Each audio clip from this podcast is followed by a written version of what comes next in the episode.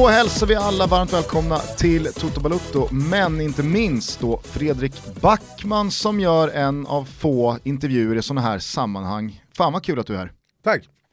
För de flesta så tror jag att du är känd som författaren bakom eh, en man som heter Ove. Vad brukar du själv köra när du liksom ska förklara vem du är? Jag brukar köra det. Är det en man som heter Ove? Ja. Ja. Vem, vem är Fredrik Det- Backman för dig Thomas, som har bokat Nej, men honom? det var som, eh, Det- min mamma sa det, eh, hon, hon eh, lyssnar inte jätteofta, min pappa lyssnar på varje avsnitt vi gör och ibland så blir det ju så att hon sitter med i bilen och, och så lyssnar hon. Så hon har väl hört väldigt mycket eh, ofrivilligt så att säga av, av den här podden. Eh, men så berättade jag för henne igår att, eh, att du skulle komma hit. Och Ja, alltså hon, hon eh, jag ska inte säga att hon började gråta liksom, men hon, det, alltså, det var en orimlig reaktion kan jag ändå tycka. Hon blev så, det var som att hon liksom blev sekundär starstruck att jag skulle träffa dig. Hon har läst alla dina böcker och ja, men tycker att du är så fantastisk eh, bra. Mammor är min målgrupp. Ja, jag märkte det. Alltså jag tycker Det- också att du är det- bra, men det alltså det var en orimlig reaktion tycker Ja, jag. Alltså, hon blev helt till sig. Så jag ska hälsa. Ja men jag hälsar tillbaka. Ja. Jag, eh, jag gillar henne redan.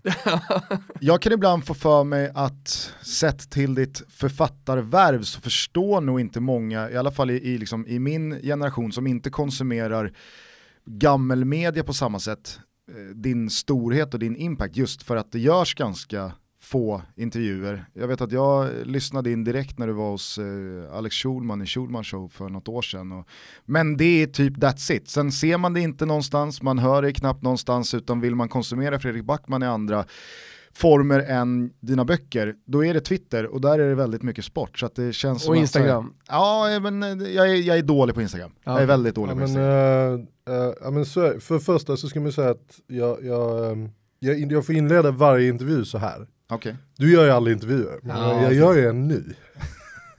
jag är ju här nu. Ehm, men sen är det väl, eh, jag är inte, ehm, ehm, eh, jag, är, inte- jag är inte så bekväm med det. Det här är jätteroligt. Men jag är inte, och jag har försökt undvika att göra det för att så här, skräcken är ju att när träffade Fredrik Wikingsson i ett sammanhang och vi var på ett café och man går in på kaféet med honom och, och jag tänkte bara, det det här är min, det här är min mardröm. Det här, är sånt jag vaknar så skrikande på nätterna. Det är att gå in och alla är så här, det är Fredrik Wikingsson. det så här, det här, här, här." Det, det skulle vara, det, det, jag skulle gå under. Jag skulle tycka att det var hemskt.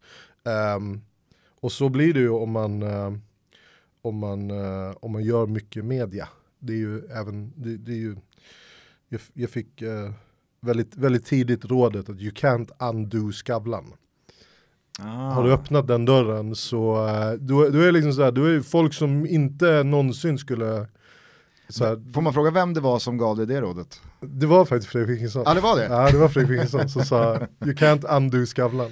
Fan vad många Ah. bra one-liners han har. han är, han är, eh, eh, han är, han är otrolig bara. Ehm, det, är, det, är en, det är en annan lång och snårig diskussion men jag har fått, fått mycket bra eh, eh, fått mycket bra råd f- från den, den typen av människor som själva har ett stort kändisskap. Liksom. Och det jag har lärt mig är väl att de som hanterar det bra är de som har lärt sig att eh, de, de har lärt sig att bjuda på sig själva i alla offentliga sammanhang utan att det kostar dem någonting. Mm. Ehm, och eh, jag har inte lärt mig det. Jag, det kostar mig någonting om jag, ehm, eh, om jag, eh, alltså, när jag gör intervjuer så är det fruktansvärd ångest efteråt. Alltså sån här otroligt så bak, som, som bakfylleångest. Gud varför sa jag Kemisk. det där? Och varför, åh, åh nej, det där blir inget bra. Det så, åh, ja. Jag hade en sån här Mm. kemisk bakfylla förra veckan där jag vaknade upp helt utan självkänsla. Alltså Ja. jag stod och tittade mig i spegeln och kände bara vilken, vilken hemsk, vil- vilken värdelös människa du är. Är det, är det, liksom, är det på den nivån? Ja, ja, gud ja. Ja, fy fan. Ja, ja, Ja, men vi jag, får- är, jag är mycket, jag, så här, det är, ju- man, folk, folk med bra självförtroende skriver i regel inte böcker. Vi får väl hoppas då att eh, den kommande timmen inte blir alltför jobbig för dig. Eh, tur då, då att vi ska prata om Manchester United när de mår så bra Ja, och står, står på toppen av sin historieskrivning. Nej, men, eh, Allting rullar på, det sker skadad. Ja, du såg det? Ja. Gick ut igår, Kepa fick komma in. Alltså, eh, man visste ju det när de började, började, Kepa började värma upp i halvtid. Mm. Börjar med så så intensiva de- uppvärmningar, man ser att han liksom de där. taggar igång. Ja, så snabba man, steg. Så, så och så. hör man liksom så bara, nu värmer Kepa upp här, kan det vara någonting? och så Hasse Backe tvärsäkert, nej varför skulle de byta målvakt för? och jag bara, fan Hasse, nu, nu jävlar. Nu, åh. Så fort Backe öppnade munnen så visste man att då skulle de byta Då visste målvakt. man ju att nu, blir han, nu bryter han med ett annat.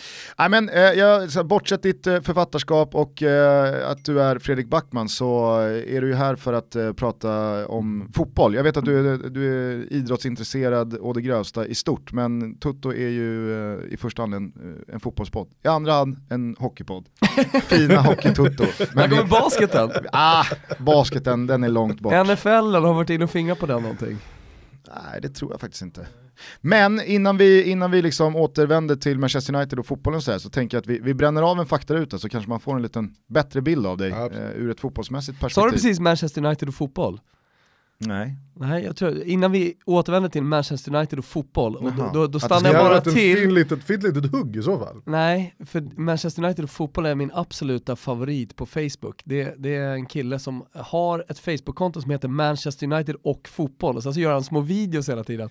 Ja, det. Har ni inte sett det, kolla på det, det är fantastiskt, det är tips eh, Backman. Kristallen 2020. Ja, ja det, är, det är någonting. Eh, det, det, det har något. Manchester United och fotboll, bara namnet också. Ja. Manchester, Manchester United och fotboll. Det, Det är- det ochet där är ju, det, det är lite där höjd i det. det Ja. Ja. Och det är en sån här två minuters vloggar där han egentligen inte kommer fram till någonting. Nej, utan han, han det. orerar bara Ja, kring ja, United ja, och det vad är han själv otroligt. känner. Ja. Fullständigt namn, Eh, Karl Fredrik Backman, ålder. 38. Hur tror du att din bästa vän skulle beskriva dig? Komplicerad. Fair enough.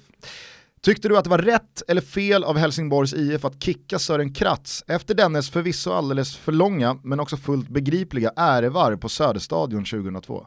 Eh, jag, får man säga att jag tyckte att det var rätt att kicka honom men inte för det? Okej. Ja. För, för, för resultaten i Eh, må- må- övrigt. Nej men, eh, eh, nej men jag, eh, gud det där är ju, det här kan jag bara hamna i problem över känner jag. Men, eh, Men Eh, hamnar nej men jag tycker att problem. han, eh, han, han synkade inte riktigt med klubben just då. Jag tror inte att han fick sparken för det där. Jag tror att det där var någon slags eh, droppen, droppen som fick och så vidare. Mm. Eh, jag, jag tror inte att det var därför han fick kicken, om jag ska vara ärlig.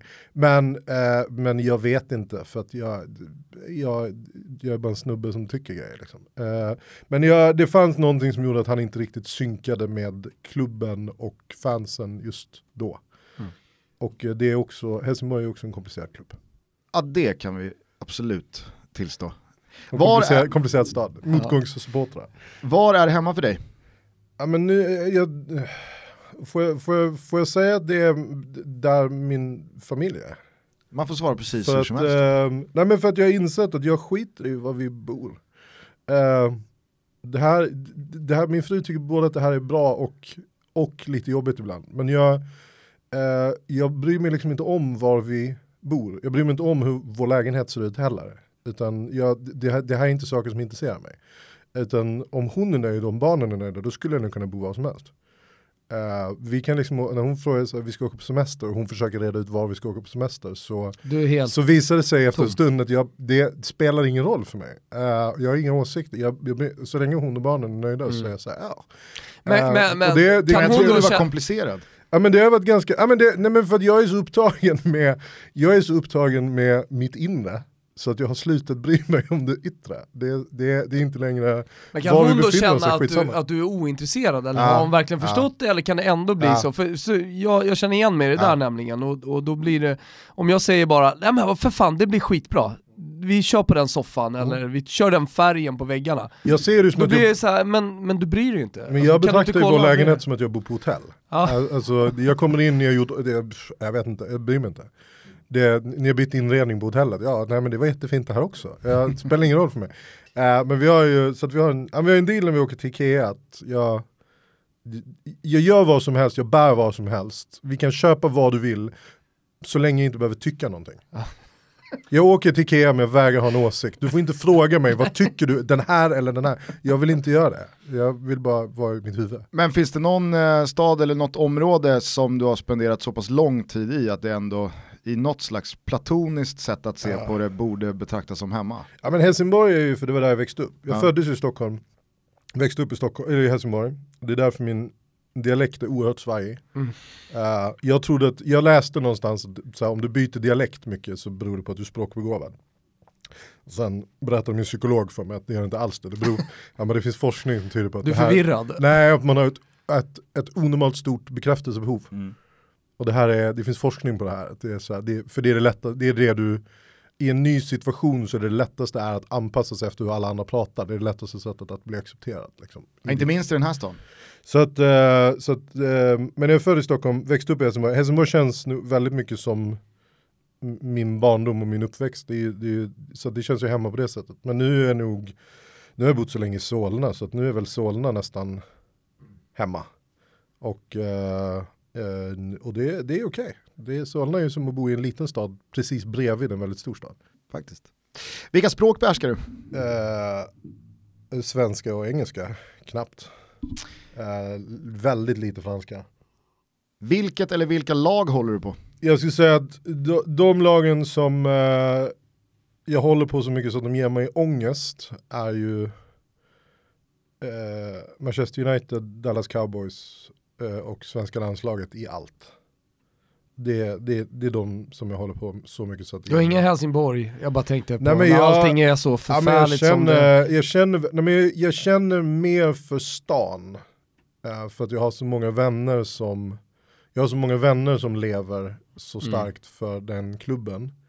Och för stan. Och den klubben och stan går liksom inte att separera. Nej. Utan det är, det är ett. Och det är svårt att förklara, speciellt för stockholmare. Mm. Att det är ehm, Ja men det- en det stad, ett en- lag. ja, det, och det hänger ihop.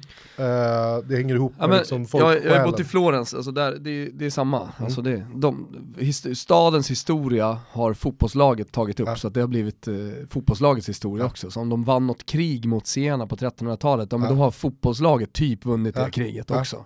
Ja men det är lite, lite så är det. Det, det finns en... eh, Stark lokal och patriotism. eh, och den, den typen av... Så att jag känner, mer, jag känner mycket för stan. Jag känner mycket för eh, människorna där.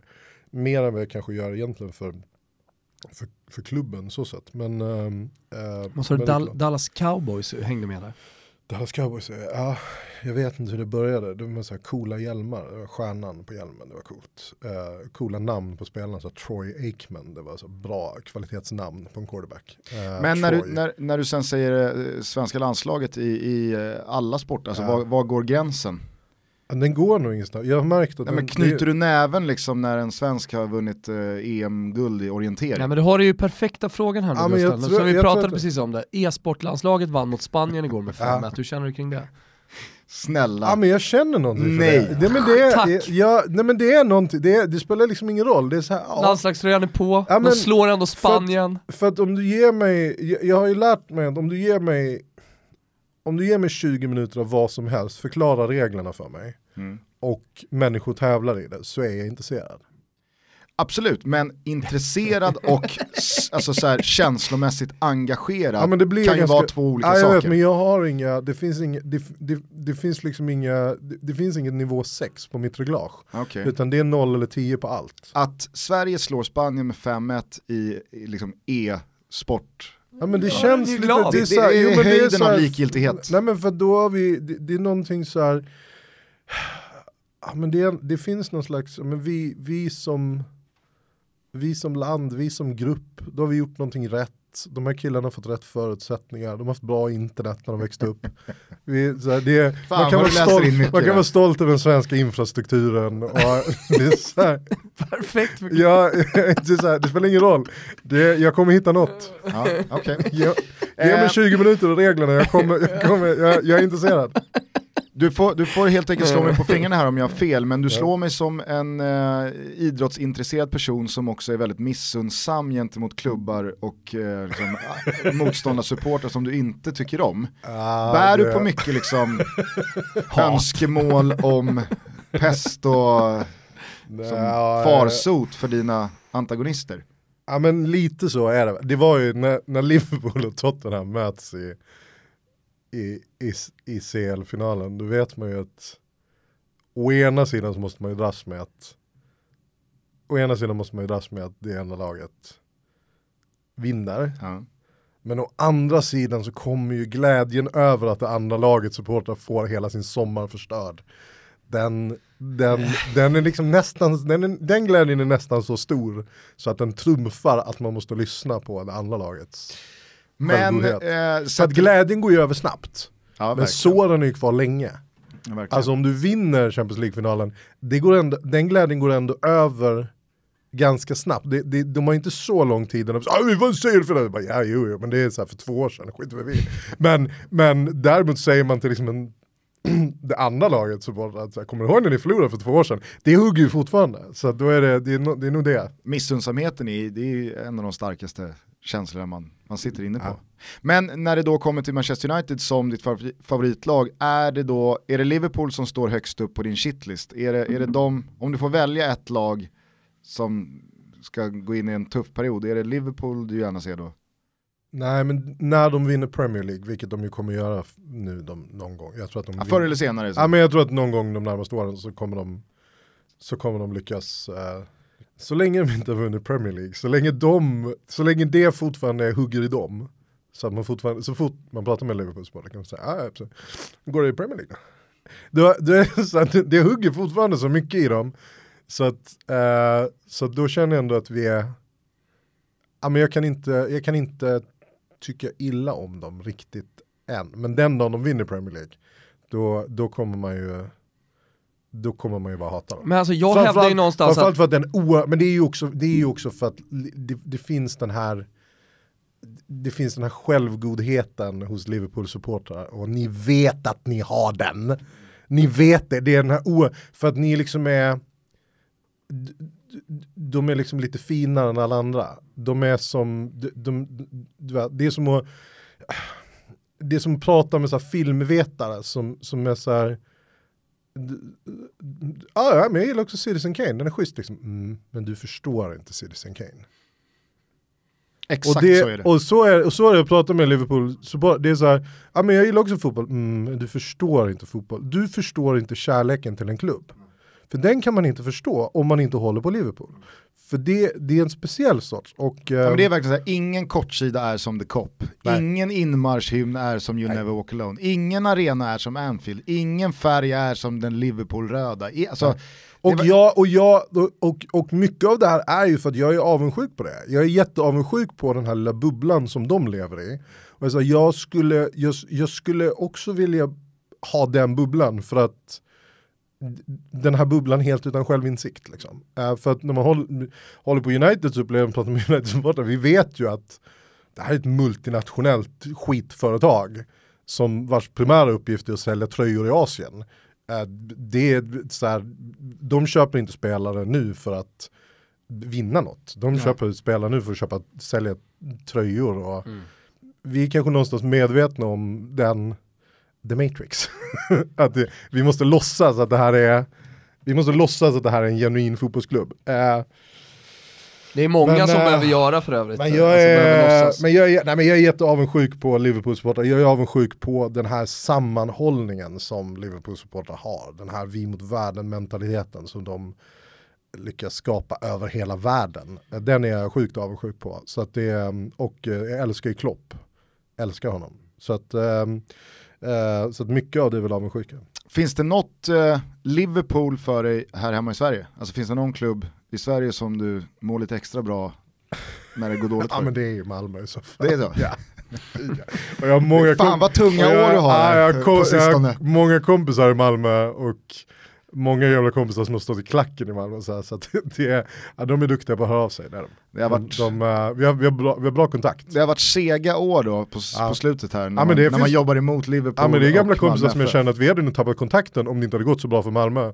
Så att du hela tiden måste berätta för mig hur bra det går för Malmö. Annars hade vi nog inte, vi hade nog förlorat kontakten för flera Men, år men sedan. jag är ganska säker på att många Liverpool-supportrar inte var så jävla glada över att de vann Champions League i fjol. Alltså det blev ju fel, Manchester City skulle ju vinna Champions League och Liverpool skulle vinna ligan. Det är ligan, ligan, ligan. Och som Mm. du säger, ja men då påminner man dem om Premier League, att de inte har vunnit Premier League på 100 år och sådär.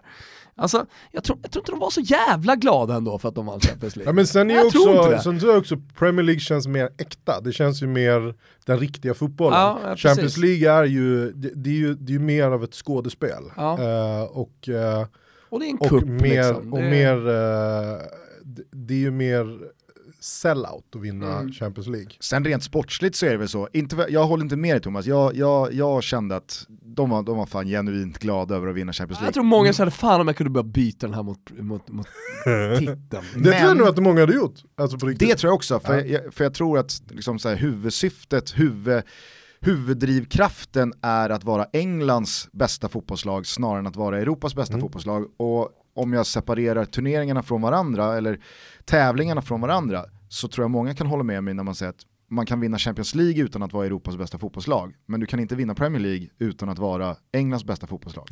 Eh, och det tror jag gärna Ja, Liverpool men jag tror att det hade velat hänger, titulera jag, sig. jag har en otroligt, helt ogrundad teori om att Liverpool-supportrar i väldigt hög utsträckning inte har fler favoritlag. Det är väldigt ofta, det, det är bara Liverpool. Medan folk som håller på andra lag i England har ofta ett lag i Spanien eller ett lag i Italien som de också följer. Alltså de, de, de Liverpool känns mer, mer så enklubbsmänniskor. Ja, men det är för att om man har hittat Vilket Liverpool, då behöver man liksom inte hitta också. någonting mer. Ja men det är väl så de känner. Ja. Det är väl så här, och det är man ju, det är man ju Och det gör ju dem till ännu bättre än alla andra. Ja men då är de ännu liksom. finare. Ännu Liksom. finare. Och det är, det, är otroligt, det, det är otroligt irriterande. Hur eh, ter sig ditt eh, supporterskap till eh, Manchester United? Alltså hur aktivt är det? Är du över och ser matcher eller? Eh, Ja men jag har väl sett ett, ett par stycken, har jag.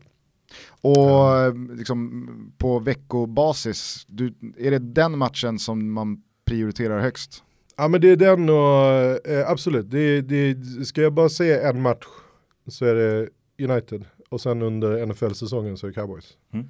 Om jag ska prioritera. Och sen är det alla Fina med. NFL-säsongen är att det går ju verkligen att komba i och med att den är så jävla kort. Ja det är fantastiskt. Liksom, den Ja, kommer och så är det boom, boom, boom Ja, och så är den över. Perfekt, det är inte som baseball, så här 162 grundseriematcher. Och sen Exakt. plus slutspel. Men, det, det går inte. Men eh, NFL är perfekt. Där blev du Hasse Backe. Den kommer, bom bom bom så. Rotationes! Tappat din verbala förmåga. Eh, när du tänker på Zlatan Ibrahimovic, vad tänker du då på? Alltså, jag, jag älskar ju Zlatan. Jag gör verkligen det. Men inte, inte utan förbehåll. så att det, så här, ska jag berätta om hur jag känner för Zlatan, då behöver vi ett par timmar. Ja, men det, nej, men jag, jag älskar honom, jag älskar vad han har betytt för eh, svensk fotboll och svensk idrott. Och eh, jag älskar att han, han får ju människor att diskutera saker som de annars inte skulle diskutera. Han får ju grabbgäng som aldrig skulle diskutera vissa saker att sitta och bråka om det. Eh, och att sitta och tycka olika. Eh, han, han är ju um, han är en conversation starter. Och, uh, och jag tycker att under min livstid kanske den viktigaste conversation starter vi har haft. Um, jag, jag tycker att det är, uh, och jag tycker att han har varit otroligt viktig för svensk idrott överlag. Um, just som conversation starter. Sen tycker jag inte han har rätt alltid. Alltså speciellt inte när han pratar om Speciellt inte när han pratar om sig själv. Men, men, eh, men det måste man ju, men han är ju en larger than life-figur. Och han, han måste få vara en larger than life-figur. Man kan inte begära av honom att han ska Det är väldigt sällsynt i det här landet Ja, men man man, kan ju inte- får man- vara det. Ja, men man kan ju inte begära av honom, man, man kan ju inte, så här, han har ju tagit sig dit där han, han, han har tagit sig. För att han är besatt. Alltså fullständigt besatt av det han håller på med. Annars så tar man sig inte dit han har tagit sig från de förutsättningarna han hade. Ehm, man kan ju inte begära av någon som är besatt på det sättet att han sen ska vakna när han är vad är han, 38.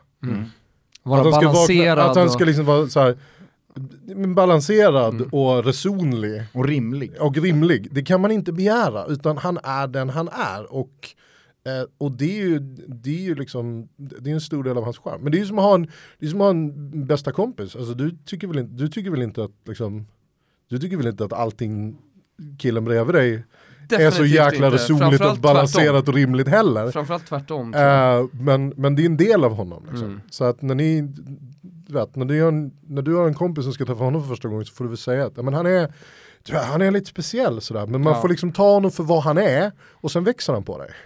Var det så. Det är bara så, Bajsa på sig. säg två gånger säger han. Mm. Ja. Men eh, var det så du kände också förra veckan? I Jag tror hans... det är omoget också. Så det är en så otroligt omogen grej. Och, Ja. och jag tycker om honom lite för att han är, det är så här, det, man kan inte låta bli att garva när han börjar så här, det är så otroligt omoget så att det går inte att ta på allvar. Liksom. Allting annat du säger går inte heller att ta på allvar nu för att du sa det här, men jag älskar dig ändå. uh, fortfarande, ja, men det, är, det, är en, det, är en, eh, det är en komplicerad relation, men jag gillar ju komplicerade människor, jag gillar inte Ja men var det lite så förra veckan också i hans utspel mot Jan Andersson att du nås av det nästan, du skakar på huvudet men också ler? Ja men lite så var det. Och jag tror också om jag, alltså, jag hörde ju hela förra avsnittet och ni satte ju ord på det här mycket, mycket bättre än vad jag kommer göra. Och eh, tyckte att Olof Lund var väldigt, väldigt balanserad, om vi ska prata om balanserad, väldigt eh, duktig på att se flera perspektiv i det här. Mm. Jag tycker att Zlat, det Zlatan sa har en rimlighet, men inte när det är riktat mot just Jan Andersson. Nej. Förstår jag menar? Det, det, jag tycker, och det var det som var, det är en känsla han har. Och den känslan har väldigt många andra också. Men den känslan är ju riktad mot fotbollen som etablissemang och struktur. Inte riktat mot Janne Andersson. Men han kanaliserade det mot en person. Och jag tror inte att han kanske egentligen menade att rikta det mot en person. Han, riktade, han menade för ett resonemang. Men det blev riktat precis rakt mot Janne Andersson. Och är det någon som inte ska ha den kritiken så är det ju han.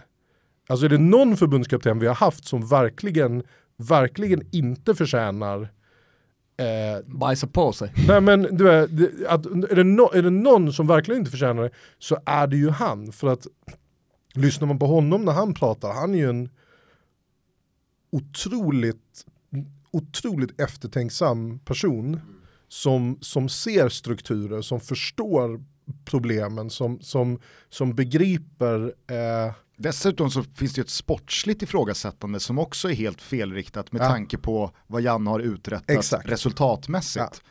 Så att, att då börja liksom peka på att förändringar borde ha skett faller också där. Men jag håller med dig till 100%, jag tycker du formulerar det jävligt bra. Och vi pratade faktiskt om det i, i eh, det senaste avsnittet som du då inte har hört när vi spelar in det här. Att absolut förstår vi till fullo alla de som åberopar det Zlatan egentligen pratar om och den större frågan om strukturell rasism och att det finns stora problem inom fotbollen och det är det han försöker sätta ord på. Men han gör det på så jävla klumpigt sätt att tyvärr får han skylla sig själv att det är där man både börjar, fortsätter och någonstans slutar den här diskussionen. Någon han- annan fick ta det vidare men Zlatan lyckades inte uttrycka sig på ett tillräckligt liksom Sorry, det gick inte. Nej, Nej. Ja, men alltså när han var- sitter och säger att Janne bajsar på sig, Ja. då, då, tyvärr, Ja, men där, det blir där har han fel ju bara. förlorat, eh, han har förlorat eh, resonemanget och problemet är att han ger, han ger människorna på andra sidan Mm. den debatten rätt. Och det är problemet. Men jag tycker att eh, de strukturella problemen som han försöker sätta fingret på, ehm, där, där han försöker förklara att vi har ett sätt att strukturera ungdomsidrott på just nu och vi har haft det länge som, ehm, eh, som stöter bort de som är annorlunda Mm. på, på olika sätt. Och det är inte bara annorlunda till det yttre utan även de som är annorlunda till det inre. Eh, för att vi, det blir så otroligt organiserat vid så otroligt ung ålder Mm. och det är så dyrt att syssla med idrott i Sverige numera.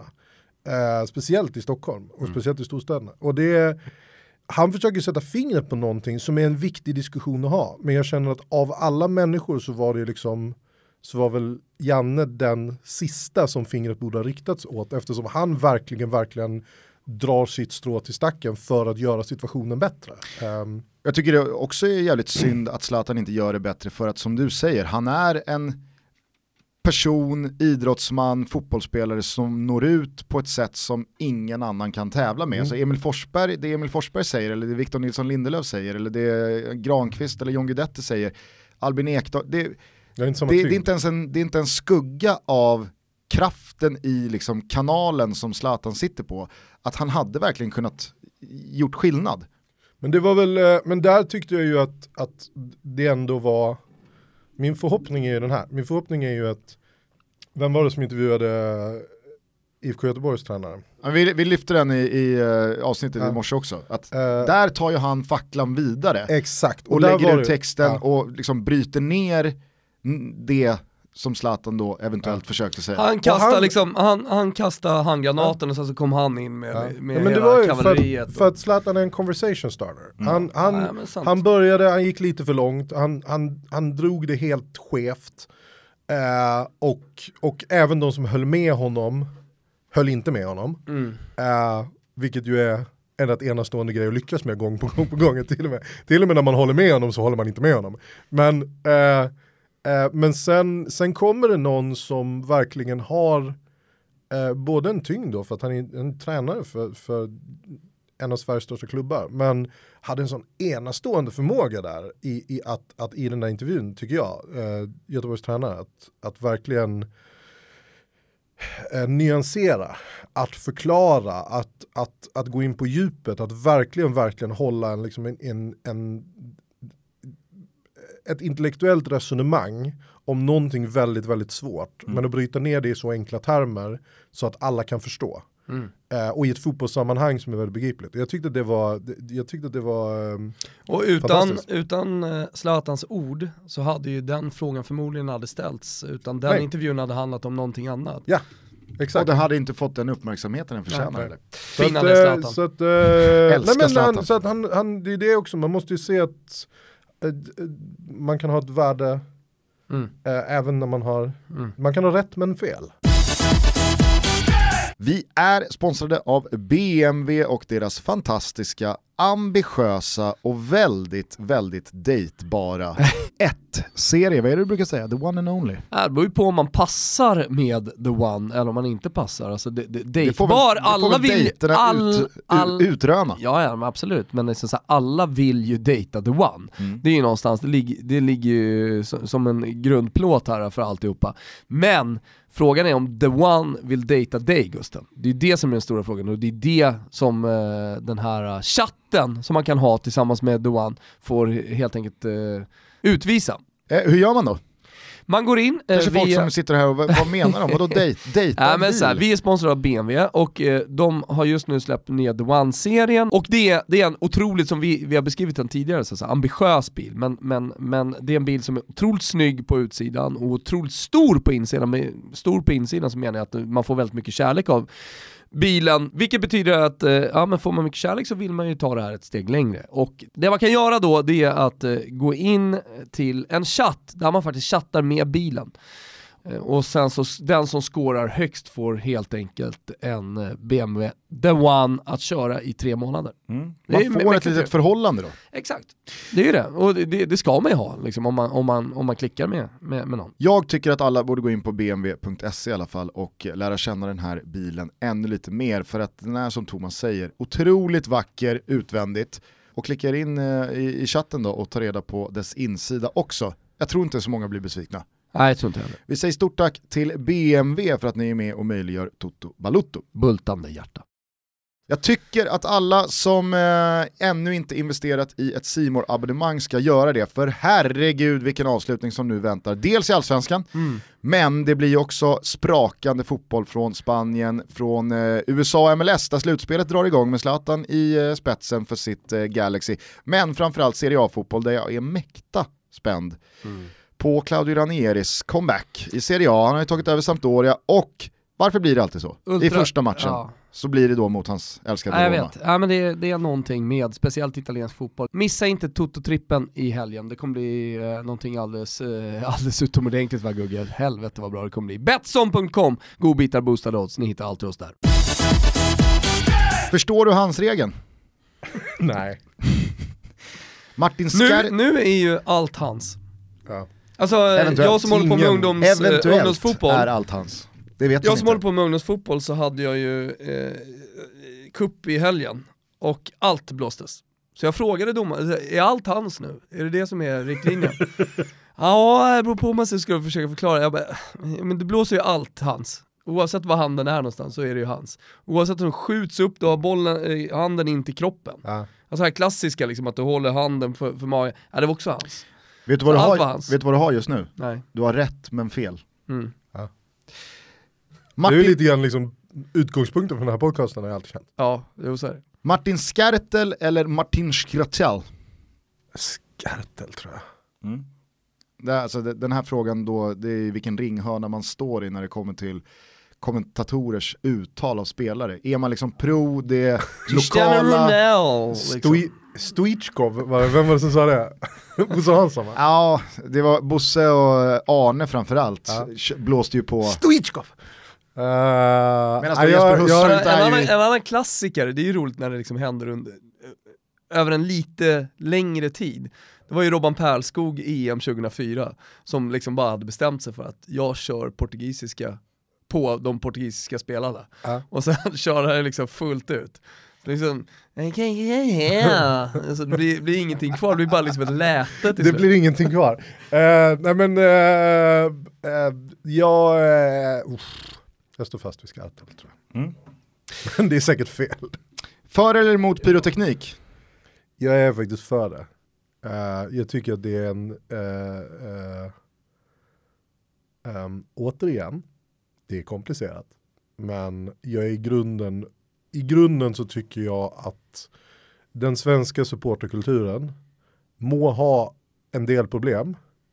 Men jag tycker inte att tifogrupperna är ett av de problemen. Jag tycker att tifogrupperna är e-, en av de största tillgångarna som svensk supporterkultur har. Det är därför som det är därför som, som så många svenska spelare säger när de kommer hem till allsvenskan. De, de kommer hem till allsvenskan för att spela derbyn. Mm. De kommer hem för att, för att gå in i ett Stockholmsderby eller gå in i en liksom AIK Malmö eller och den här, det här trycket som är då. Alltså, jag bor ju runt hörnet från Friends och det, man går på derby på Friends. Det är, så att det är ju sånt tryck så att man, så att man baxnar. Så att man är så att det, det här det är inte jättemånga ställen i Europa som, som är så här. Och tifogruppen är en jätte, jättestor del av det. Ehm, sen förstår jag hela resonemanget om säkerhet och ansvar och så. Men jag måste säga att jag tycker att tifogrupperna gör allt de kan för att ta det ansvaret.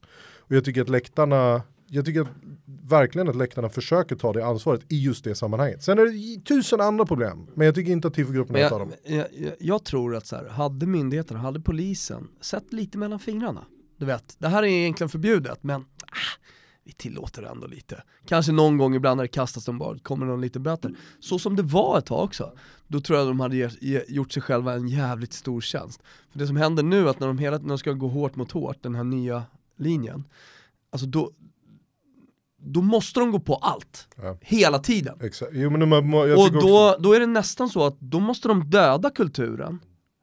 För, för i slutändan så blir det så eftersom det är för mycket, du säger att det finns problem i, i supporterkulturen, vilket det gör, men när, när det blir för många och polisen ska gå på allt och de går på med alldeles för stor kraft och jag tror också på kort tid så har allting bara skiftat. Det, ett gör, det gör att de måste gå hela vägen i mål. För att de kan inte säga till sig själva nu att nej men vi backar lite, vi kör, ja, men fan kör bengalerna eller någon annan hjärtefråga.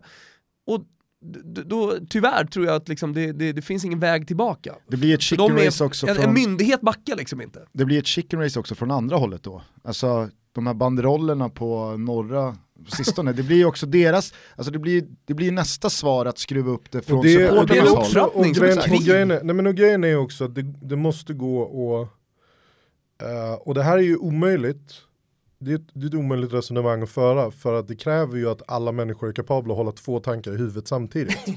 Och det kan man nästan aldrig begära av någon. Eh, men, men det går ju, tycker jag, det går att vara för pyrotekniken och säga att jag tycker att tifogrupperna är viktiga och samtidigt tycka att människor som jobbar som poliser i Sverige gör ett extremt viktigt jobb och är en av stöttepelarna i samhället. Det går att hålla de två tankarna i huvudet samtidigt. Det, det går att vara för polisen och för pyrotekniken. Eh, man måste inte vara liksom, för det ena mot det andra. Utan det, det, det går alldeles utmärkt att vara en vuxen person och, och försöka hålla två tankar i huvudet samtidigt.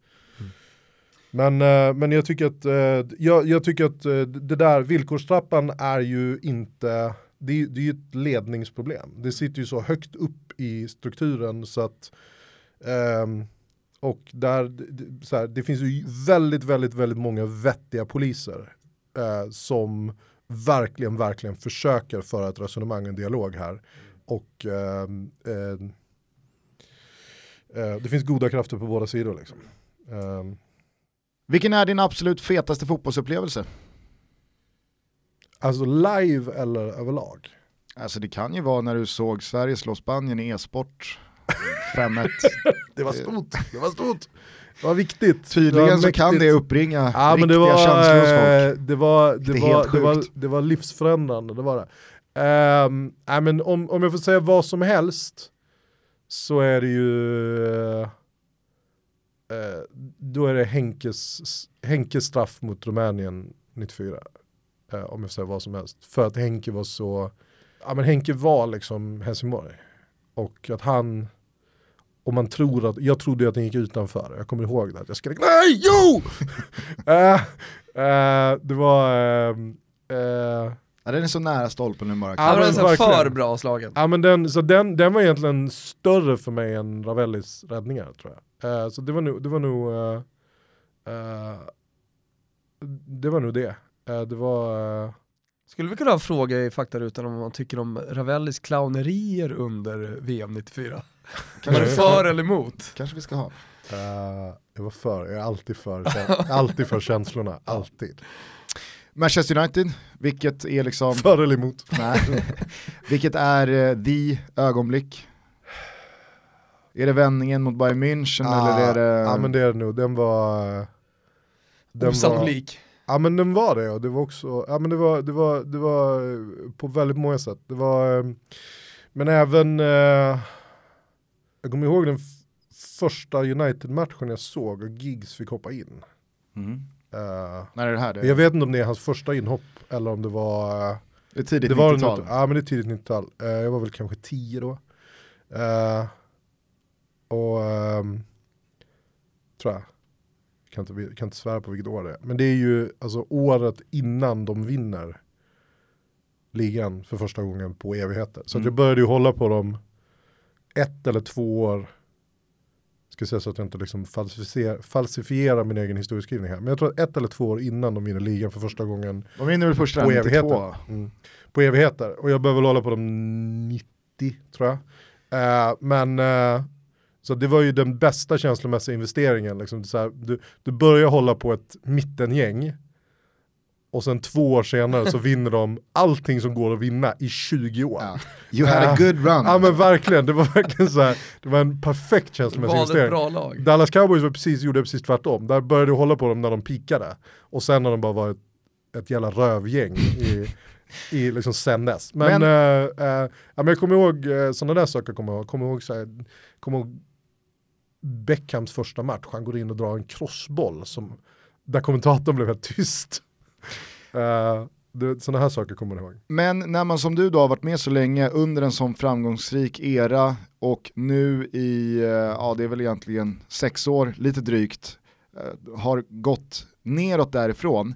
Har du börjat känna att nu har Manchester United-supportrar fan på fötterna igen att, eller de, inte igen, men nu har de på fötterna att på riktigt få någon slags sympati? Eller eh, ska det till tio år till av det här? Det ska nog till tio år till, om jag ska vara ärlig. Ja. Uh, det, ska nog, uh, det ska nog till. det var så... Uh, så du tycker liksom inte, du ja, tycker inte synd stod, om er? Stjär, nej det gör jag inte. Stjärnorna stod på rad för United-supportrar i så många år. Så att jag känner att det är... Um, och det är också så att nu är det något slags socialt experiment. Liksom. Hur mycket pengar kan man hälla ner i en klubb? Ut, utan att lyckas.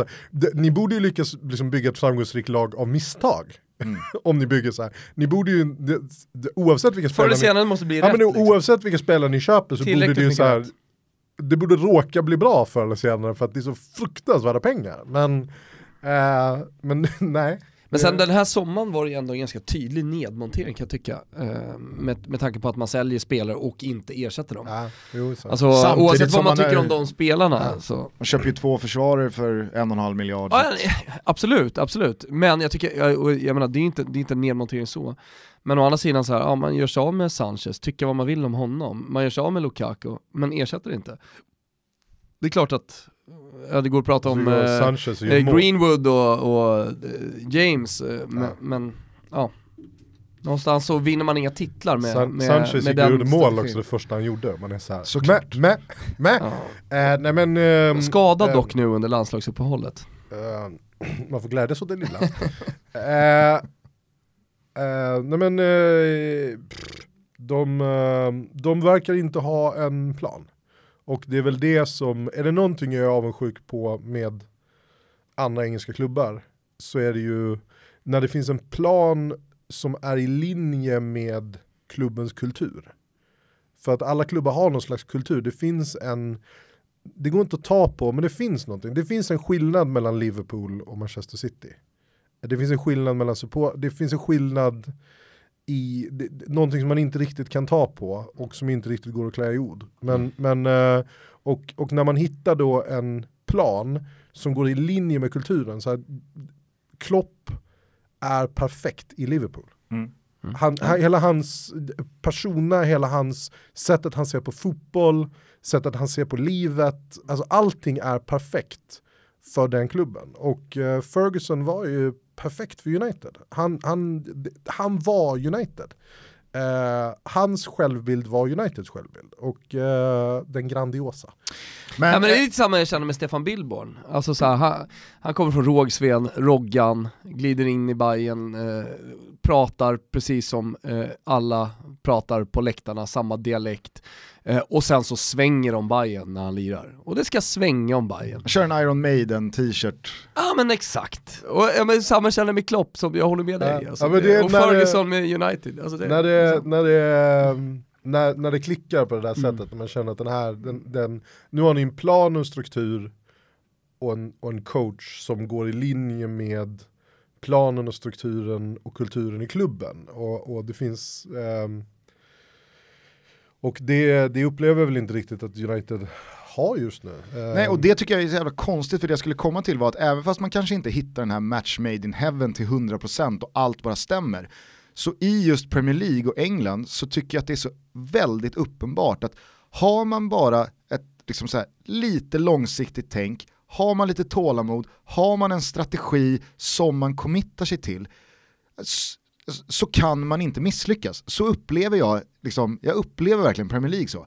Kolla på City, de bestämmer sig. Nu gör vi det, nu har vi liksom tålamod, inga utsvävningar, ingen liksom panik för att vi går en titellös säsong. Liverpool samma sak när man tar in Jürgen Klopp.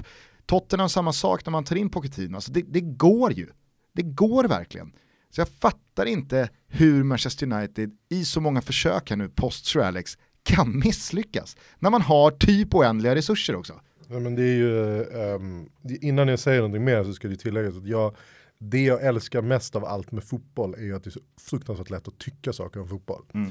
Du, vet, du kan ju träffa någon som har spelat, om jag träffar någon som har spelat i landslaget i fotboll så hör jag ju mig själv efter en stund men du. Säg, ja, men säga lite så här, vet du vad jag tror att grejen är med med City. Vet du vad grejen är? Så med någon som spelar sin landslagsfotboll. Och det skulle man ju inte göra om man träffar en nobelpristagare i kemi.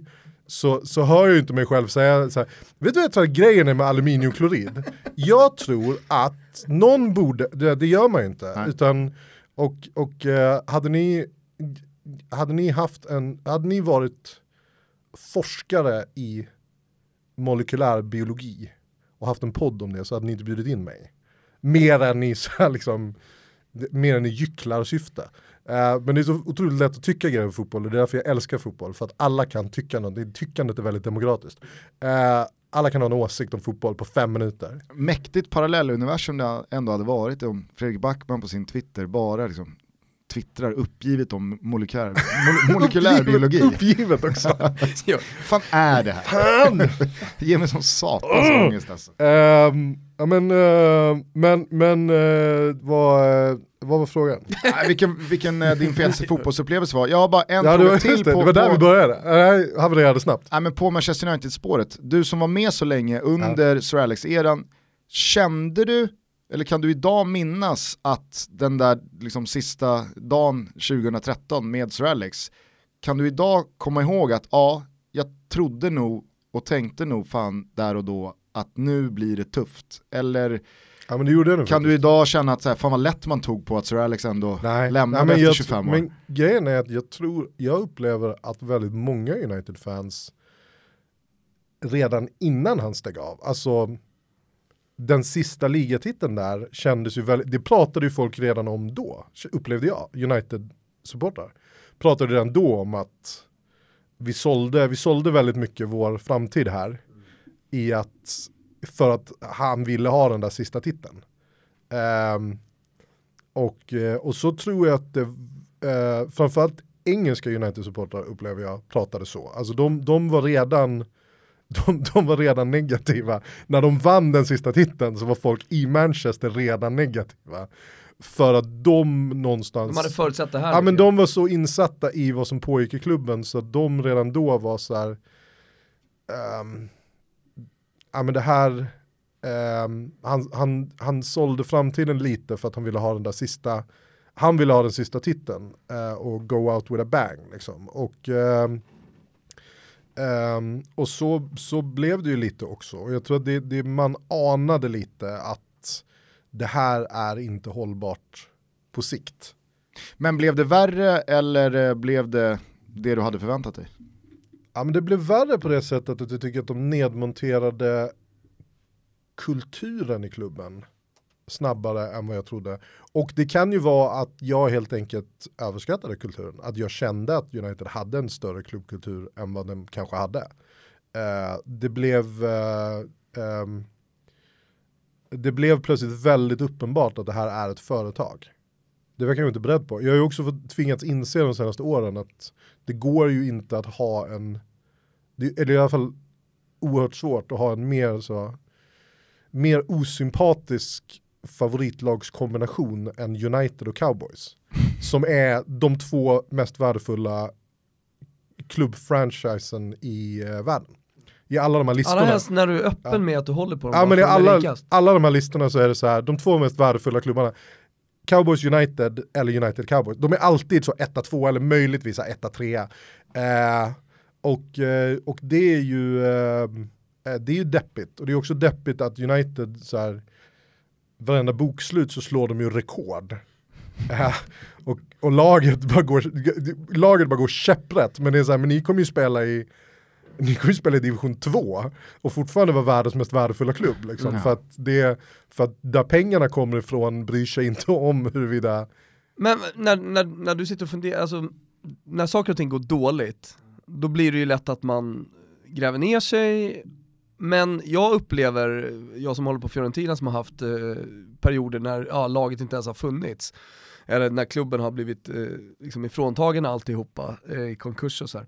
Men eh, så, så upplever jag ändå att jag kan drömma i, i stunder, så kan jag liksom så här sväva iväg. Det, det, kanske räcker med att man läser en gammal artikel eller man ser något mål på YouTube av Teddy Sheringham eller vad det nu är. Men, men vad, vad kan du drömma om? Alltså så om du tänker på Uniteds framtid, finns det någonting som du så här, fan det där borde hända, den spelaren, den presidenten eller byta sportchef, jag vet inte vad det är.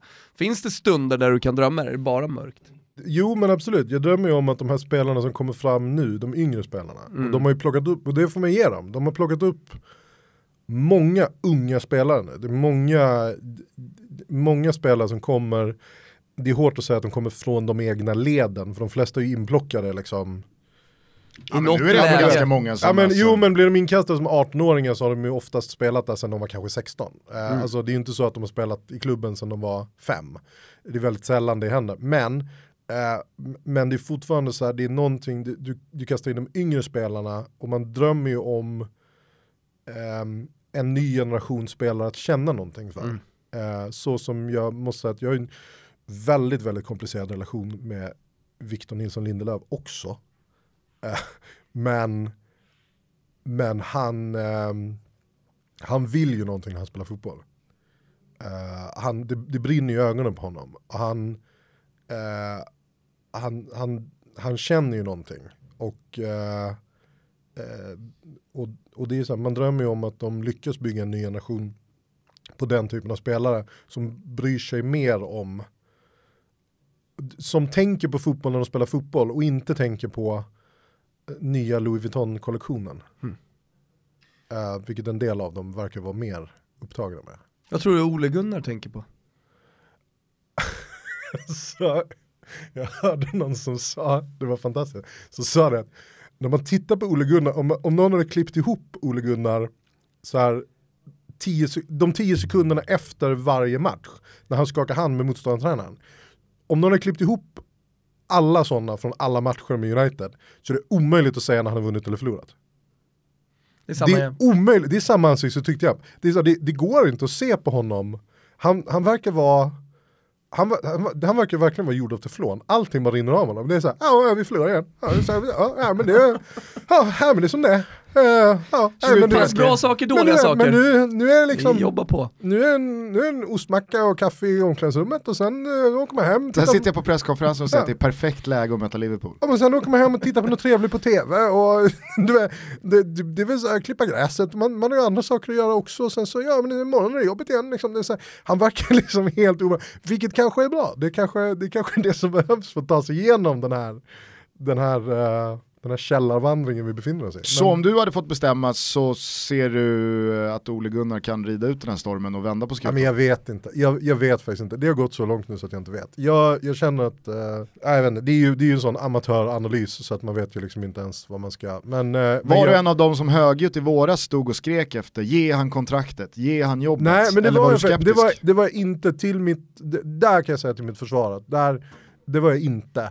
För att det var min, ehm, min känsla är att man alltid kan gå in och om du har en, ett lag som underpresterar, där det är uppenbart att spelarna är så pass bra så att resultaten borde vara bättre än det här, så då kan väldigt, väldigt många tränare gå in och vara bra i tio matcher.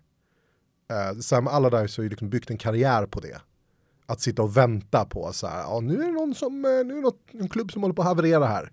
Kan, kan jag nog gå in och styra upp. Tio matcher, så. Och sen halvvägs in i nästa säsong så visar det sig att nej men du, det, det här går ju inte. Nej, men i tio, motivera i tio veckor. Det är, gå in, eh, killar vi kommer köra lite rakare 4-4-2. Eh, jobba med självförtroendet. Fan det är kul att gubbar. spela fotboll. Vi tar en ledig eftermiddag, vi går och bovlar killar. Nu, nu, ska, vi, nu ska vi umgås. Eh, det funkar i tio veckor. Alla kan få Pogba att prestera i tio veckor. Alla.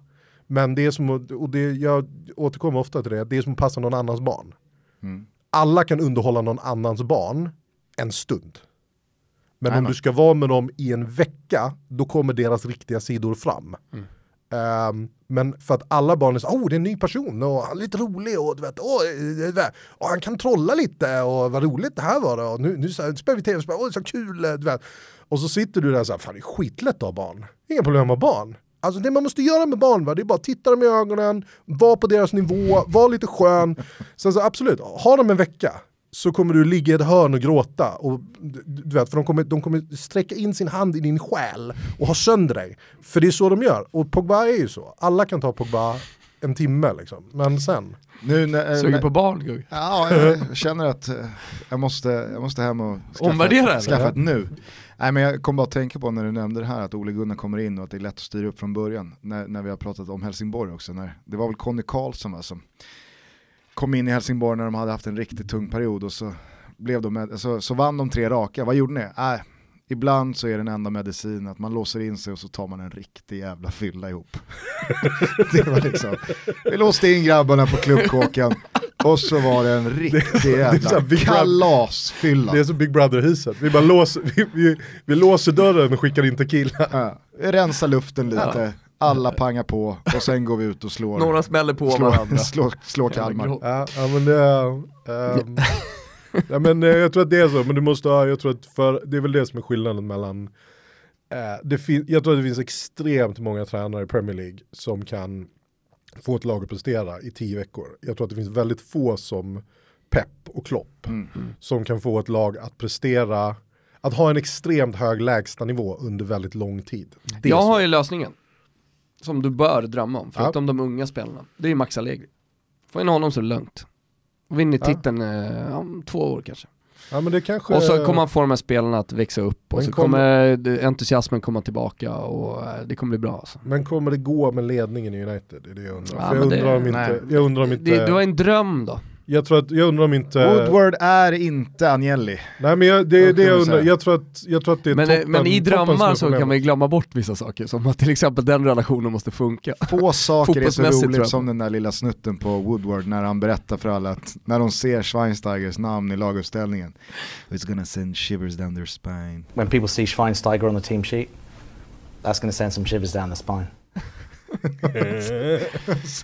Det är också ganska roligt sagt in the morning också. Alltså det, Alltså sagt in the morning är ju, det, alltså Stopp, det, stopp det, det klippet är, det, det, är så bra. det är så fruktansvärt roligt. Det är liksom helt, det sättet han säger det på, så, sagt in the morning. Vi är denna vecka sponsrade av Unisport och nu när eh, temperaturerna börjar krypa ner mot nollan, säsongerna utomhus börjar lida mot sitt slut så är det ju dags att flytta inomhus. Mm. Och inomhusfotbollen gillar du? fick faktiskt eh, träningstiderna i förrgår, 09 till 10 med Albas lag på lördag, 09 till 10 med Stellas lag på söndag. Det låter ju nästan eh, jag- kor- korrumperat bra. Vem har du mutat på? Alltså jag måste, jag måste in Är det statsförvaltningen jag, jag som måste, delar ut dem? Nej, det är, det är faktiskt klubben har fått i uppgift av kommunen att dela ut, så har liksom man fått en massa tider. Eh, men men eh, Roger Klingström som sitter på, på kansliet i Rönninge, alltså han har ju fan inte ett rätt just nu. Okej. Det är bara glömma, liksom, i, i ett halvår ska jag glömma sitta och käka frukost och ta det lugnt på morgonen. Men du, från Klingströms eh, inkompetens då till eh, Unisports utbud av eh, ja, men inomhus och futsalmaterial. Futsal är ju på stark frammarsch. Det- Alltså, jag, jag vet inte om du förstår på hur stark frammarsch futsalen är. Ja, jag tror faktiskt inte jag förstår Det, det. är ju ja, men det är ju så här att eh, fo- fotbollen är ju ingen inomhussport och politiskt så ses det som en inom, inomhussport. Så vi får ju då sådana här tider i, i små hallar för små hallar. 09 till 10 och det är jättejobbigt och man kan inte träna fotboll och alltihopa. Men! Om man då skapar en futsalklubb så ses man av politikerna som en inomhussport och det här håller på att liksom verkligen kasta om allting i Sverige. För helt plötsligt ska då innebandyn och handbollen och alltihopa och det är tajt med hallar så här. de ska få konkurrens om de här tiderna av fo- futsallagen. Men eh, i fjol så stängde förbundet i april för att anmäla sig till futsalserier för ungdomslag. Är du med? Mm. Alltså det, det, du vet, de, de, det skulle kunna växa, det skulle kunna vara tusen lag nu om det, om det hade funnits.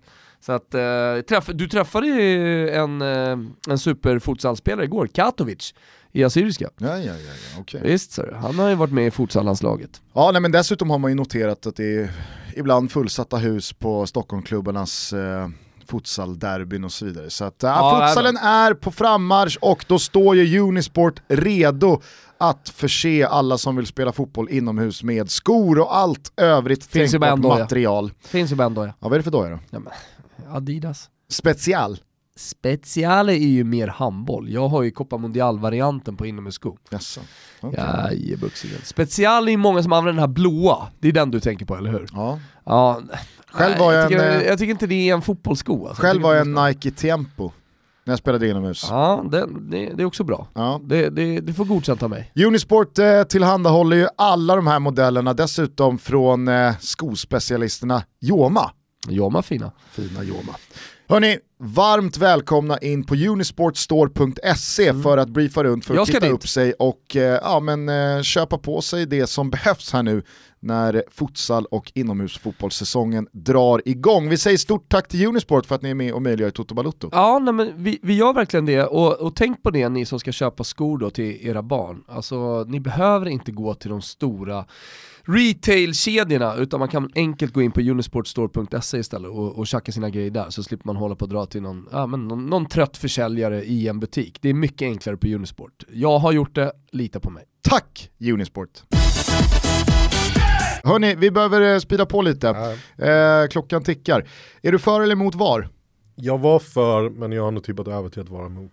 Välkommen tillbaka Ja. till den ljusa sidan. Vem från fotbollsvärlden hade du helst velat dela en flaska vin med? Schmeichel. Senior misstänker jag då. Ja. Ja. Kasper känns Så när han kom in i Viasat, han var ju med i studion i efterhand. Ruskigt på picka- pickalurven. Nej, fast i och för sig, i och för sig om man nu ska så, det är ju en målvakt, definitivt en målvakt, det är det, men det kan vara Bartes också. Ja, målvakter är ju speciella. Eh, eller du vet, men, ja, ka, ja fan Cantona hade ju också varit, Cantona vet, för där är ju inte en flaska vin, där är, vet man ju att liksom det, vi, vi kommer börja dricka och sen kommer jag så här, kommer vakna, man kommer vakna i så här, Uzbekistan någonstans och så här, under ett tåg. Men du vet också att det kommer vara bra viner. Ja men det kommer det vara, och det, det kommer ju vara, men det kommer inte vara bra historier för man kommer inte komma ihåg någonting. Nej. Eh, men Det är lite Allt kommer, synd. det kommer ju bara vara en dimma. Ja, om det var mycket så här, fan han pratar om fiskmåsar mycket, jag vet inte vad. Favoritarena? Eh, jag gillar ju de spanska, jag vet inte riktigt varför. Jag gillar både Bernabeu och, uh, uh, och Nou Camp. Mm. Eller Camp Nou, eller vad ni nu Ja, men det är lite skartell, skartell. Man säger, jag säger ja, men jag olika. gillar, jag gillar, jag gillar hade rätt Jag gillade, vi, eh, min fru i, i bröllopsdagspresent när vi hade tioårsjubileum så, så eh, åkte vi till Madrid och kollade på Spanien-Sverige nu i somras. Och gillade Bernabeu alltså. Den är, Otroligt mäktig. Ja men den är, det är någonting med akustiken där, den blir så, den är så Och att det är fem etage. Ja men den är så brant och så tight och liksom det är verkligen, och jag Bra förstår, match att gå på också. Ja men jag förstår också det här med att... Här eh, älskling, nu ska vi åka ner och se Sverige bli fullständigt. dyng- Jo men jag tänker liksom så här, som, sen- hade Sverige som- vunnit du som 2-0, inte ja bryr du hade ju varit glad, Ja. men stämningen på Bernabéu hade du inte fått uppleva Nej. på samma sätt. Ja, men det är sant. Nu fick du ju det- uppleva ja. ett, ett Spanien som slöt sig samman på Ja. nästan ett eh, ja, men så här väldigt patriotiskt Ja. sätt också. Ja men verkligen, det var bra. Och bar det fram. var, det Var var, det bra det stämning var, alltså? Ja det var bra tryck, det var verkligen Nej, bra tryck. Det var mycket, mycket bättre tryck än vad jag trodde. Det var så här, det var svårt att prata med, alltså det var verkligen svårt för mig att prata med min fru som satt bredvid. För att, men det är ju inte bara trycket, det är också akustiken. Alltså det är en, det är en box. De, de, eh, jag förstår ju det att spelare som har spelat på Bernabéu säger ju att när det är tryck på Bernabéu så känns det som att när du tittar upp så ser du inte himlen. Så att den här läktaren tar aldrig slut. Nej. Det känns som att du är liksom omgiven av den. Och, eh, och jag fattar det, för det är någonting som händer när man är där när det är fullt, som är verkligen så här eh, så att jag kan ju tänka mig att, att går man på en, en, eh, går man på en Real-match när det är tryck, då är det nog ehm, Champions League-semi, det ska man Ja. gå på. Ja men då är det nog verkligen så här, då, då gungar det. Mm. Och, eh, eh, och jag känner att det är samma sak i, i Barcelona, att det, det, är liksom, det, det är någonting som händer när man är på den där arenan med det där. De, de är, Nej, är det ju någonting Enda speciellt tråkiga också med Camp det är Nou nästan måste jag 100 säga. 000. Jag Enda, enda liksom minuset med Camp Nou, det är att den är nersänkt till 50% Nej, i, det är i ju det marken. positiva. Jo fast så att utifrån så är ju inte Camp det är Nou det alls är- mäktig. Ja men det är det som är mäktigt, att så här, jaha, vad är detta då? Även fast man vet om att den är nedsänkt så tänker man ändå, ja det här var ju en sorglig uppenbarelse. Och sen så kommer man in och då hjälper det till att verkligen få den här känslan av, ja men just mäktighet och, och, och ja men hundratusen pers på samma plats och kolla på en fotbollsmatch. Eh, det, ja men jag tror det. Mm. Alltså förväntningarna liksom skru, skruvas ner lite grann. Favoritkaraktär i Seinfeld? Fan nu fick jag en Ja, distinkt känsla av att du, liksom, du har gått Ha. vidare från Seinfeld. Eh, jag gillar ju Soup Nazi, eller Bra. Mäktigaste numret du har i din telefonbok? Mäktigaste numret? Ja. Jag har Det inte blir, blir, blir lite roligt när det är någon eh, Exakt. utanför eh, fotbollen så att säga. Alltså, så här, ställer vi frågan till Olof Lund så kommer jag ju säga Zlatan. Alltså, Ja. sådär. Eh, Ehm, men det kanske är kungens nummer. Nej, vad fan har jag för nummer? Men jag har liksom inget, jag vet inte om jag har så jävla mycket mer. Alltså jag har ju så här Niklas Nattedag, bästsäljande författare, vi delar kontor. Jag vet inte vad fan jag ska säga. Men, eh, nej men ja, så här, fan, Fredrik Wikingsson är väl något liksom i, i, i något. Men eh, det är min fru som har alla coola nummer för att det är hon som sköter alla affärsförhandlingar. Jag, gör inget, jag, får, jag är Mm. inte med. När, hon, så här, när det är filmkontrakt och så här, jag är inte ens med i rummet. Utan det är min fru och vår agent. Som, som, och sen... Men är du med sen då? När filmen Eh, görs och se till så att... Eh, inte jättemycket. Att Så vi- frun, hon säljer så att Ja. ni får cash för, för filmen. men lite Sen är- händer det som händer. Ja, men, nej men hon är duktig på att veta var mina gränser går. Okej. Alltså hon vet vad mina, vad min, precis gränserna för min integritet. Hon vet precis vad som gör mig förbannad. Okej. Och hon vet precis vad, vad alla kan komma undan med om man bara liksom slirar runt det där. Så att, eh, men hon sköter allt ekonomiskt för jag blir, jag blir tokig på affärssidan av det. Alltså jag blir galen på det här att man ska vara vd för sitt jävla varumärke. Eh, det värsta jag vet. Så att hon sköter allting och det är svinbra. Men det gör ju också det att hon har ju alla tunga nummer. Alltså, Och det kanske så är här- din frus nummer då som är Ja men det, ja, men det är det, för att det är så här om jag skulle vilja ha ta, alltså nu när det varit så här, ja men när man pratar med folk i Hollywood, vilket ju är helt, alltså jag blir knäpp av att överhuvudtaget liksom se mailen från, för att allting är så här, precis som du tror att det ska vara, allting är guld och gröna skogar ena sekunden och sen nästa sekund, ja det blev inget. Eh, men, eh, eh, men hon har ju så här, hon har ju en del tunga nummer. Det har hon ju. Men, eh, men de får inte jag, jag pratar inte med de här människorna, det är hon som pratar med filmproducenter och sånt. Eh, jag får inte... eh, Nej men då får vi säga hennes nummer då. ja. ja men det är faktiskt det. Jag är känslostyrd och då ska man inte vara med i förhandlingar, så är det. För eller emot konstgräs? På tal om känslostyrd. Ja, men jag, alltså, eh, jag, jag är för det i de klimaten där det är bättre än gräs. Men Som, i till alla exempel andra- som jag brukar säga, alltså, ungdomsfotbollen, dunder för istället för att Ja, men spela på en grä, grä- gräsplan. Men Ja. i allsvenskan då borde man kunna lösa Ja, men- en gräsplan. 100% för det i ungdomsfotbollen. Mm. Ehm, för att det är ju en miljard gånger bättre än att spela på grus. Mm. Eh, men, eh, men jag tycker att det borde, med den, alltså vi skickar folk till rymden liksom. Kan vi inte odla gräs? Bra invändning. Ehm, Vilken spelare eller ledare tycker du är den mest underskattade genom tiderna? Som helt enkelt inte fått tillräckligt mycket ros. jag skulle säga Steve Bruce, gamla United-mittbacken. Som känner- Pontus Kåmark alla- eventuellt har mött. spel- Spelar väl mot honom? Nej. Nej, han är 58. Ja, jag tror att det var precis i övergången där. Det var ju lite andra gubbar där med Vidic och Ferdinand i, i laget, så det var ju ganska hyfsat det också. Vilken spelare eller ledare har du aldrig riktigt sett storheten i? Jag vet inte. Eh, det är väl För jag trodde vi satt här med den mest liksom, kritiska... Ja men verkligen, men de är så många så att det är svårt att bara, man vill inte välja ut en. Uh, ja, eh, måste ju finnas en uppsjö i dagens United liksom, som du Eh. bara sitter och skakar på huvudet åt. ja gud ja, men liksom du ska plocka ut en historia, alltså en enda som man aldrig har sett storheten i. Ehm, jag, får väl, ja, men jag får väl dra till och bara, bara, bara, för att göra, bara för att man ska få liksom 400 arga jävla Twitter-hälsningar från MFF-supportrar så får jag väl säga Daniel Andersson då. Uff. Jag har aldrig, jag, jag tycker att Daniel Andersson är en, jag tycker att han på alla sätt var en bra fotbollsspelare. Men så som han har beskrivits av MFF, för alltså den, den statusen som han har fått i efterhand, fotbollsmässigt, det är så här, som person säkert världens trevligaste människa, uppenbart väldigt duktig också på klubbnivå. Men som fotbollsspelare så förstod jag aldrig riktigt. Och det är säkert mitt fel. Men jag fattade aldrig riktigt, så här, var han verkligen så bra? För de beskriver ju honom som att han var liksom Bergkamp. Och jag är så här, men så, det var han väl inte riktigt ändå? Han var ju sidleds... Ja men han var väl liksom, han var väl, han var väl liksom habil, men han var väl inte liksom, Jag växte upp eh, med, med känslan av att jaha, Daniel Andersson är väl med för att liksom, Patrik är lagkapten och bäst. Så att han får väl ha med brorsan. men jag tyckte att han var, ja, men jag tyckte att han var okej. Men det var just det där liksom så här, just när man levlar upp från okej till han är en av de bästa spelarna vi har haft i svensk fotboll. Nej det är ju inte. Nej men jag tycker att Men jag tycker gjorde han ändå straffarna i Bari. Jag tyckte att han var helt okej. Då var det Kiev. Eh, Bari och sen var han Venezia också. Han var väl Kiev också. Så att, Ja, ehm, just det, ehm, slutet. så att det, men det har ju inte med honom att göra, det är ju inte hans fel. Det är Nej, ju att alla andra hypar upp honom liksom. Eh, Ingen skugga ska falla över Daniel Andersson. Nej men jag tror att eh, han, jag skulle vilja dricka vin, flaska vin med honom också, han verkar supersympatisk.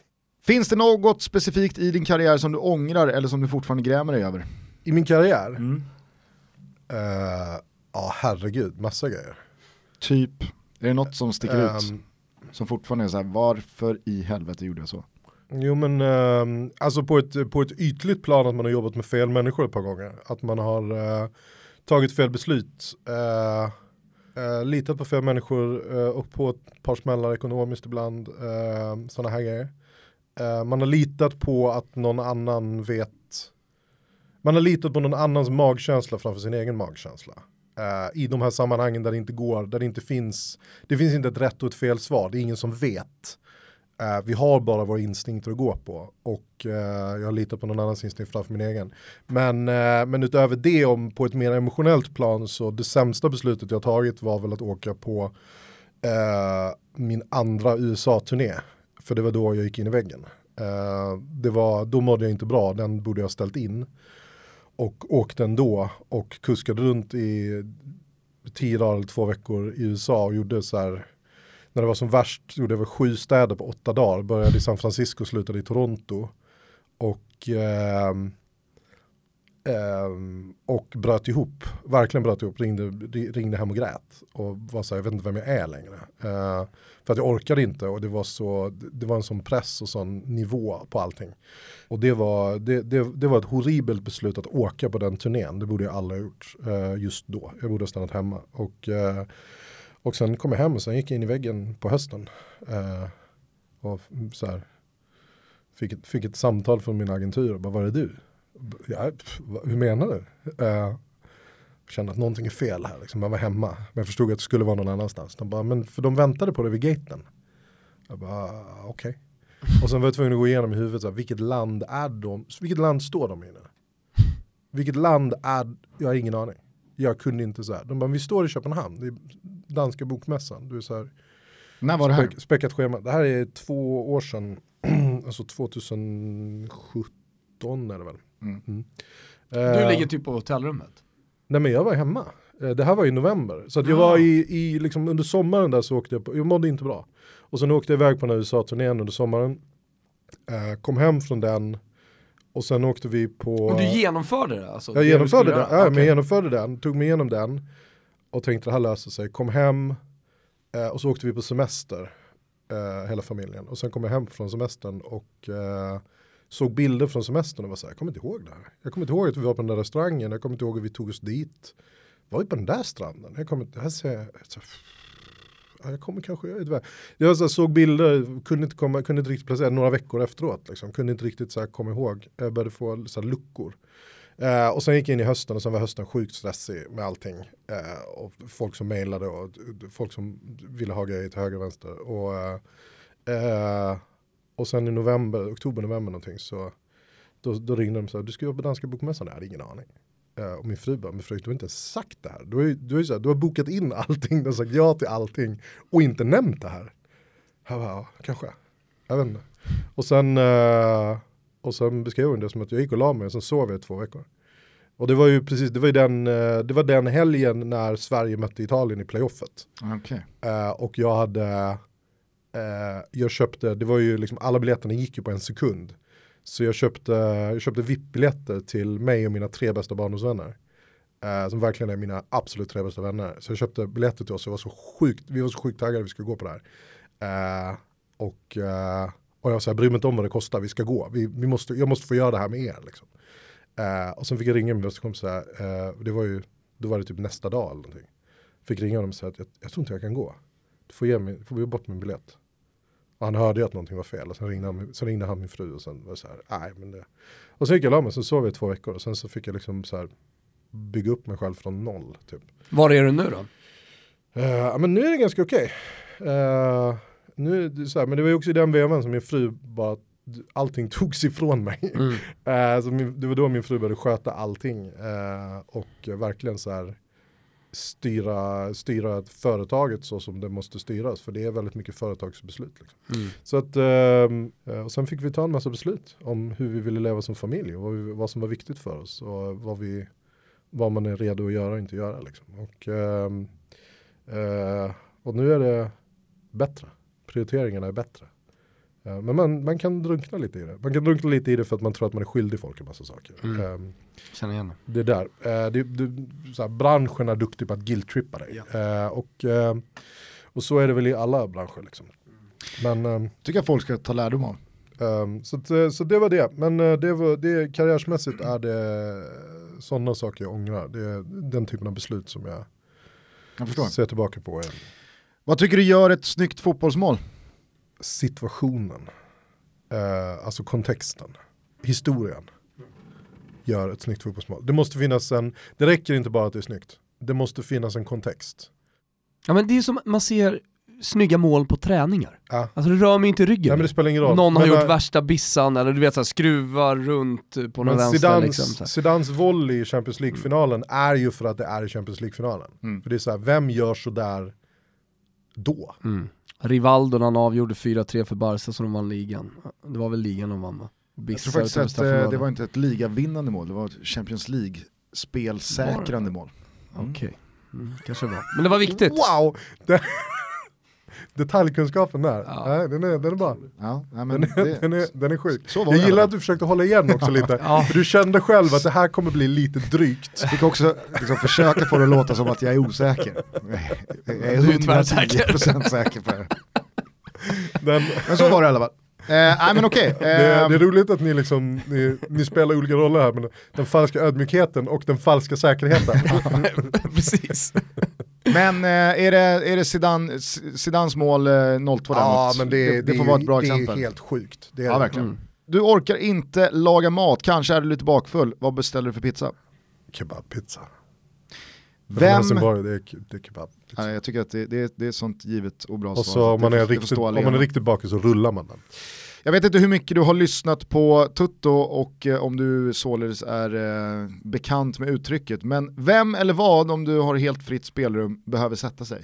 Om jag har helt fritt spelrum, eh, kan, du, kan du ge mig någon slags kort definition på, så att jag inte missförstår begreppet? Ja, men vad, vad säger du Thomas? Det är något fenomen Ja, men man kan ju tycka någon så här liksom, efter trend. Zlatans intervju, så kan man ju tycka så här, Zlatan du får fan sätta dig ner. Ja men det, okej. Mm. Eh, liksom, Mm. ja. Eller Liverpool-supportrar med sitt liksom, Mm. Ja, men det, de det, behöver sätta sig ner. ja, men det är så jag har begripit hur ni använder uttrycket. Mm. Ehm, eh, United-ledningen behöver ju sätta sig, verkligen. Ehm, de, behöver, de behöver sluta gå på matcherna. De, de behöver hålla sig borta ett tag. Eh, de, De behöver ställa sig upp och gå därifrån. Ja men verk, verkligen. De behöver Så, men sen kan sätta- de gå och sätta sig någonstans. Gå, gå och sätt dig någon annanstans, se matchen på tv, eh, ring ingen. Eh, bara eh, anställ en tränare. Om det är Ole Gunnar ni ska ha, men ta Ole Gunnar men låt honom göra sitt jobb. Mm. Ehm, det, är- det är också, det är också ironiskt på det sättet att Cowboys och United är i exakt samma situation just nu. Väldigt starka ägare som har väldigt mycket åsikter om hur klubben ska skötas. Och därför har en tränare som gör som han blir tillsagd. Mm. Där, där, där tränarens, det är som Jason Garrett i Dallas Cowboys som du säger, hans främsta kvalitet är att han kan hantera Jerry Jones, ägaren. Det är hans främsta kompetens som tränare, att han står ut med att vara tränare under Jerry Jones. Jag bara, men det är inte den främsta kompetensen han ska ha. Så Fan att, vilket, fan vilket ändamål ändå att sättas på jorden för. ja, Du är satt på den här jorden för att kunna hantera Jerry Jones. Ja. Och, eh, och, det är, eh, och eh, Jason Garrett är precis som Ole Gunnar en utomordentligt bra person. Eh, och eh, med alla de bästa intentionerna. Men, eh, men det saknas någonting, det saknas en briljans. Mm. Eh, och ehm, eh, så att eh, absolut, Allegri hade ju varit fantastisk, men då behöver de sätta sig. Jag tycker att eh, den utläggningen får eh, avsluta både faktarutan och avsnittet med den fantastiska Fredrik Backman. Vi har kört över tiden lite. Eh, det här kommer leda till att eh, Hasse Backe kommer läxa upp mig borta på Tegeluddsvägen om att den yngre generationen inte respekterar. Kommer han fråga om Bratan? Han kommer, han, han kommer fråga ifall eh, hans tid inte lika, är inte lika mycket värd som, som min tid. Ja. Och så kommer jag få stå där med mössa i hand och be om ursäkt. Och så kommer jag absolut kasta Thomas Wilbacher under bussen och säga att det är Thomas fel till 100%. Ja. Du kan kasta mig under bussen också, det är helt okej. Det, var- det, det är mestadels mitt fel känner jag. Det vet jag inte. Jag tycker, jag, jag tycker det var väldigt, väldigt roligt och trevligt att ha dig här. Mycket trevligt. Eh, blev det någon ångest? Eller, Ja, men det kommer bli ångest efteråt. Mm. Eh, men det är alltid Kommer så. komma på massa grejer. Nej men, jag, nej men jag kommer gå ut härifrån så kommer jag känna att de tyckte nog inte om mig, jag pratade för mycket. Eh, eh, så där borde jag inte ha sagt. Nu kommer jag komma på så här, ja men fan, Gusten försökte säga någonting där jag avbröt ju honom, det var jätteoartigt. Men Just det, på tal om, eller på tal om ångest, men eh, nu höll jag på ångest. Nej, jag lovade mamma att fråga, ja. vad, vad händer?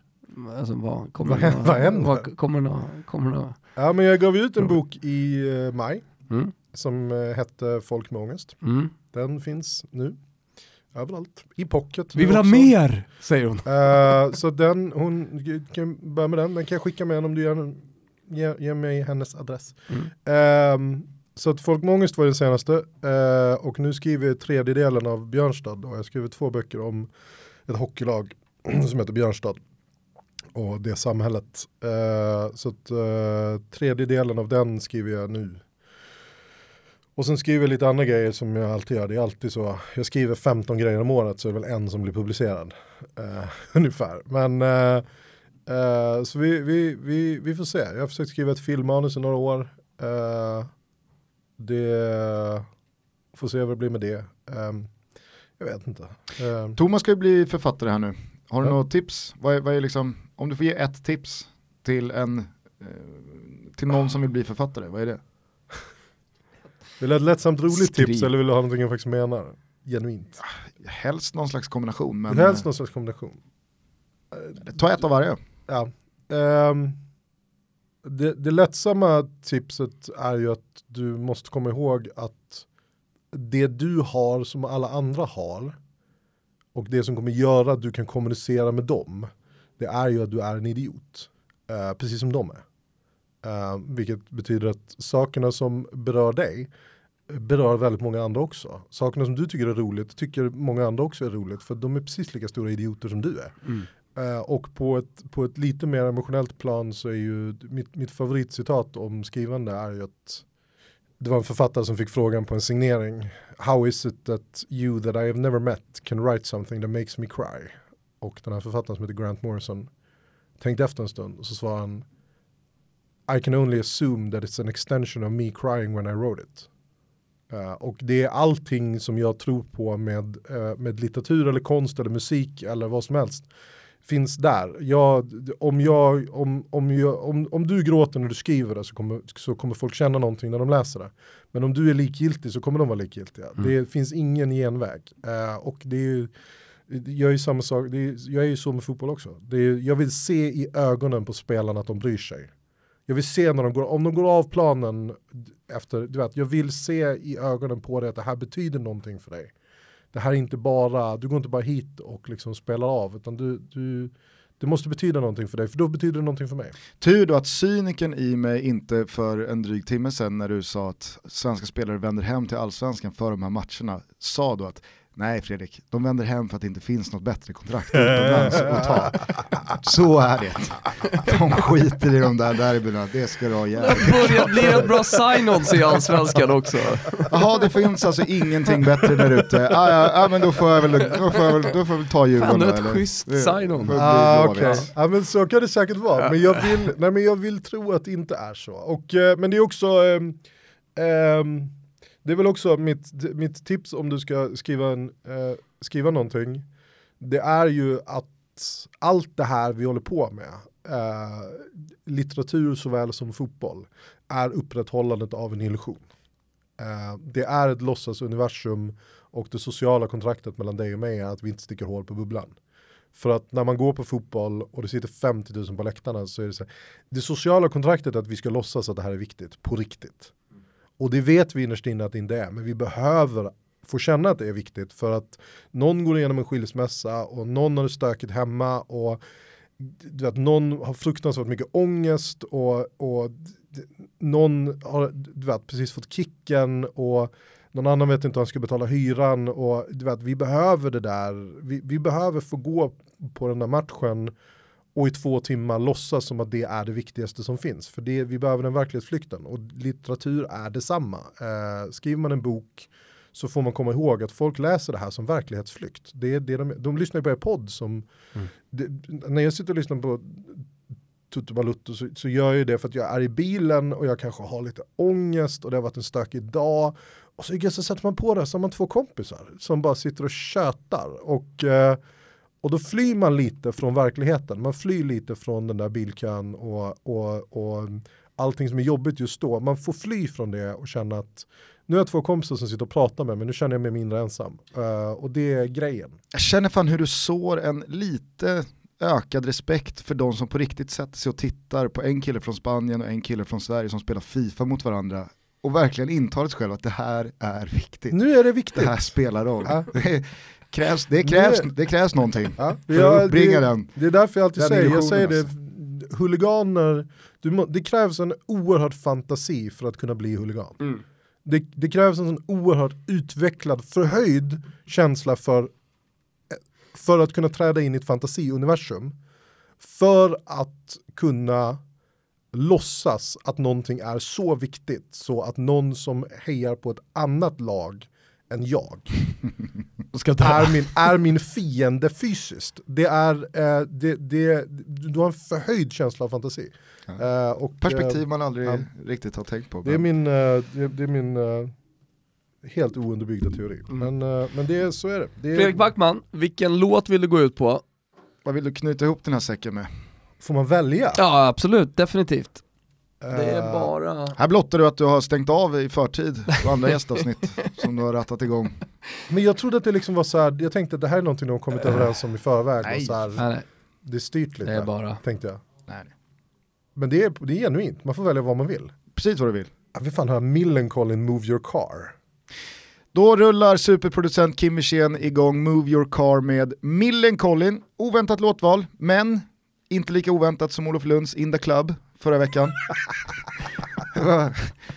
Fan, nya nivåer av, vad sa du? Eh, återigen, stort tack för att du kom hit. Det var jävligt roligt. Tack snälla. Och så hoppas så vi, eh, eller kanske inte, om man nu tycker att det är lika roligt som jag att följa Fredrik Backman på Twitter, att det inte vänder för Manchester United. Nej, det gör det nog aldrig. Vi säger väl så Thomas? Ja, ciao tutti. Ciao tutti.